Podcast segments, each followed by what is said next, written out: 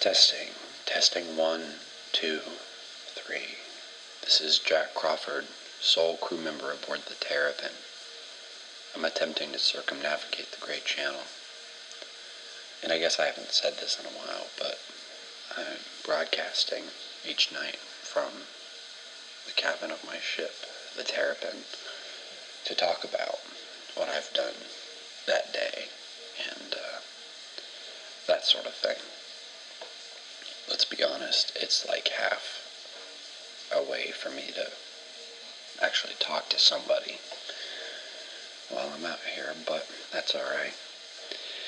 Today was my uh, second day in the rainforest, first full day, first day waking up here, and um,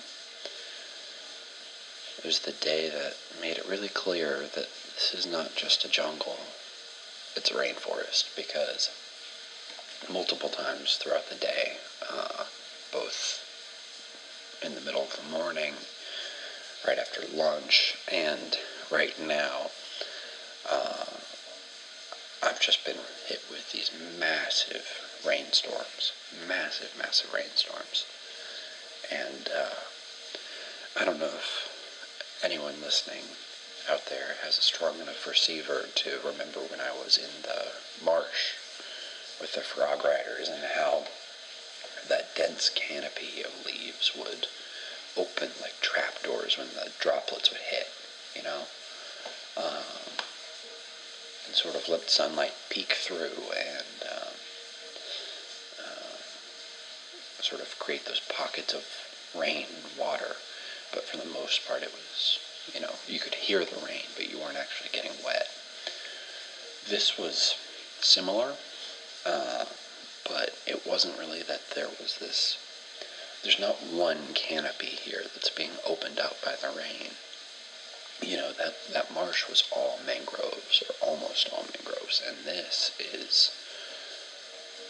I mean, dozens of different kinds of trees that I don't even have names for, uh, in all different sizes and with branches and canopies at all these different heights, and. Uh, so I knew there was rain, right? I can hear it. I can hear it coming down, and every so often drops make it through to the to the channel and to the forest floor around me. But for the most part, it was the sound, and um, as I'm looking around, I can see not now, but today, I would see the rain in these little rivulets coming down tree trunks where the leaves had collected it and it had followed the branches down and collected into these grooves in the tree trunks and made their way down to the ground or down to some other part of the uh, uh, rainforest. And, uh, you know, there's that smell during a rainstorm and after, right? I'm not. I'm sure there's some fancy word in another language for it. Um, but you know what I'm talking about. There's that sort of wet, earthy smell, and it varies by where you are, but it always happens, right? Here, that smell is just magnificent. It's like um, this combination of almost spices, like um, like there's this this uh, almost cinnamony, uh, like a like a warm kind of dessert tea smell. So it's this earthiness with these notes of like cinnamon or cardamom or something like that, where it's sort of spiced and warm and I mean, beautiful. I mean, it's the best smell ever, especially because when it sort of dries up, the smell of the rainforest isn't quite so uh, fancy or exotic. It's uh, the smell of decomposing leaves and monkey poop and stuff like that. But uh, that's all right. And obviously, there's some flowers around, but you know, that's life. Uh, speaking of monkeys, uh, when it wasn't raining today, a little group of monkeys. I don't. I don't know what the plural. You know, it's a murder of crows. It's a. It's a murder of crows. It's a. Um, what is it for monkeys? It's a regret of accountants. And it's a troop. Might be a troop. A platoon of monkeys. I think it's something military. Whatever. A group of monkeys. A tribe, a herd, uh, whatever. We'll call them a group. It's easy. A group of monkeys was really interested in pin today and um, were following uh, for quite a long time, just sort of watching, and they would, you know, they could kind of outpace the pin pretty easily because you know they're swinging around, and uh, the channel here, I guess I haven't mentioned, is a little more, a little less straight, a little more um, serpentine, and so I'm going a little bit slower, and I'm having to be a little more careful, and so the monkeys have a really easy time following, and it's those same ones from yesterday with that ruddy reddish fur and that white face mask, right? That just not their whole face, but just the eyes and nose and mouth.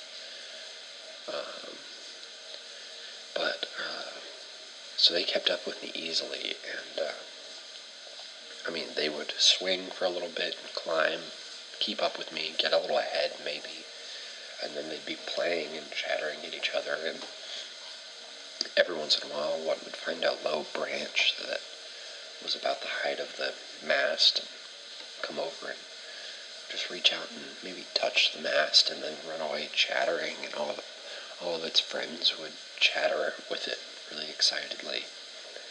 And uh, it was fun to watch. They uh, they were watching me every once in a while they would be eating you know whatever fruit or nut they'd found and they'd throw it at me, or they'd finish what they were going to eat and then throw it at me, and uh, land on the bin. None of them ever hit me, but uh, beautiful, beautiful monkeys. Um, they're uh, very small. Um, I'd always learned that monkeys were kind of, or I'd always assumed, I guess, from pictures and stuff, that monkeys were like I don't know, two feet, three feet tall, and these are maybe half that. The biggest ones, uh, very, very small. Um, and, uh, but fun to watch. Uh, fun accompaniment today um, as I'm going through this serpentine uh, part of the channel the weather today was, uh, I'm guessing, about par for the course for this, this part of the world. Uh, whenever it rained, the humidity would plummet, the temperature would go down a little bit, and it would rain. And then as soon as the rain would stop, it would be like, uh, like I was in the sauna. Just slowly, the humidity would climb all of that fresh rain, a lot of it would start to evaporate and enter the air. The temperature would climb. And the, it was almost like the canopy, canopies really, of the trees were holding in a lot of that humidity and heat. And so it was getting warmer and warmer and just kind of not uncomfortable, maybe a little bit with the humidity, but not too hot. And then just about the time it would feel like, oh man, it is just, I'm going to need to jump in the water or take off a shirt or something, then the rain would hit and it would fall back down again. And the cycle would start over, which was uh, at least nice and predictable. You know, because every time I've gotten uncomfortable out here, I can say, well, hopefully, uh, hopefully that's coming soon. It's got to be, right? it's almost here, and then the rain would hit, and I could cool off. Um, but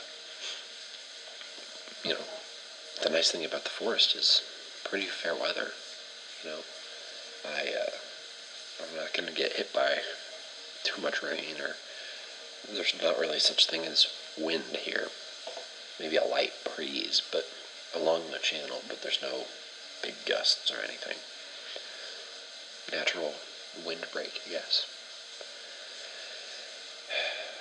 But uh, 49 days. Almost to a big milestone. And I think this is a big milestone. 49 days. I think that's the end of a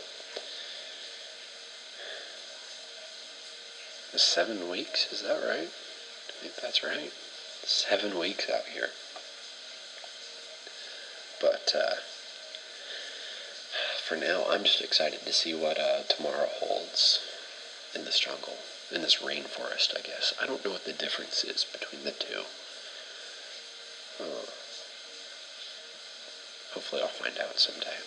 But this is Jack Crawford, sole crew member aboard the Terrapin, attempting to circumnavigate the Great Channel and uh, figure out what a group of monkeys is called.